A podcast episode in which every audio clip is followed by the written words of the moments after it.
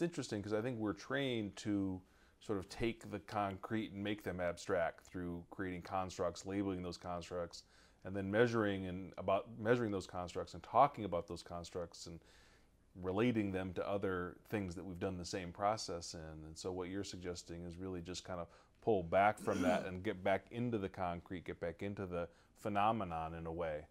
I, I'd like to give you one example that I think is might be a, a good warning.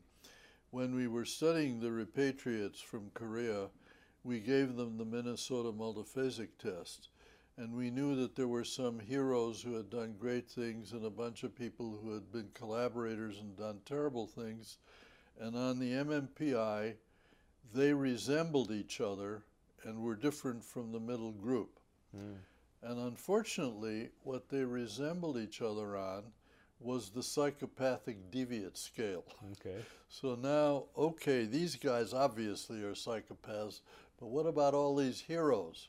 Mm-hmm. Well, Margaret Singer and I, who is a, a very good psychologist, didn't stop there. We said, well, let's look at the scale. Mm-hmm. It turns out that the psychopathic deviant scale is all items about impulse control and the need to take action. Mm. So now suddenly the extremes made sense.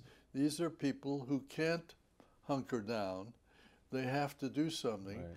And some, unfortunately, do something that we think of as bad, and others do something that we think of as good.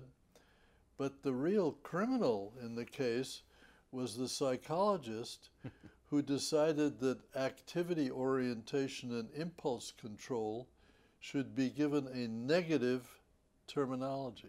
Interesting. Why did they do that?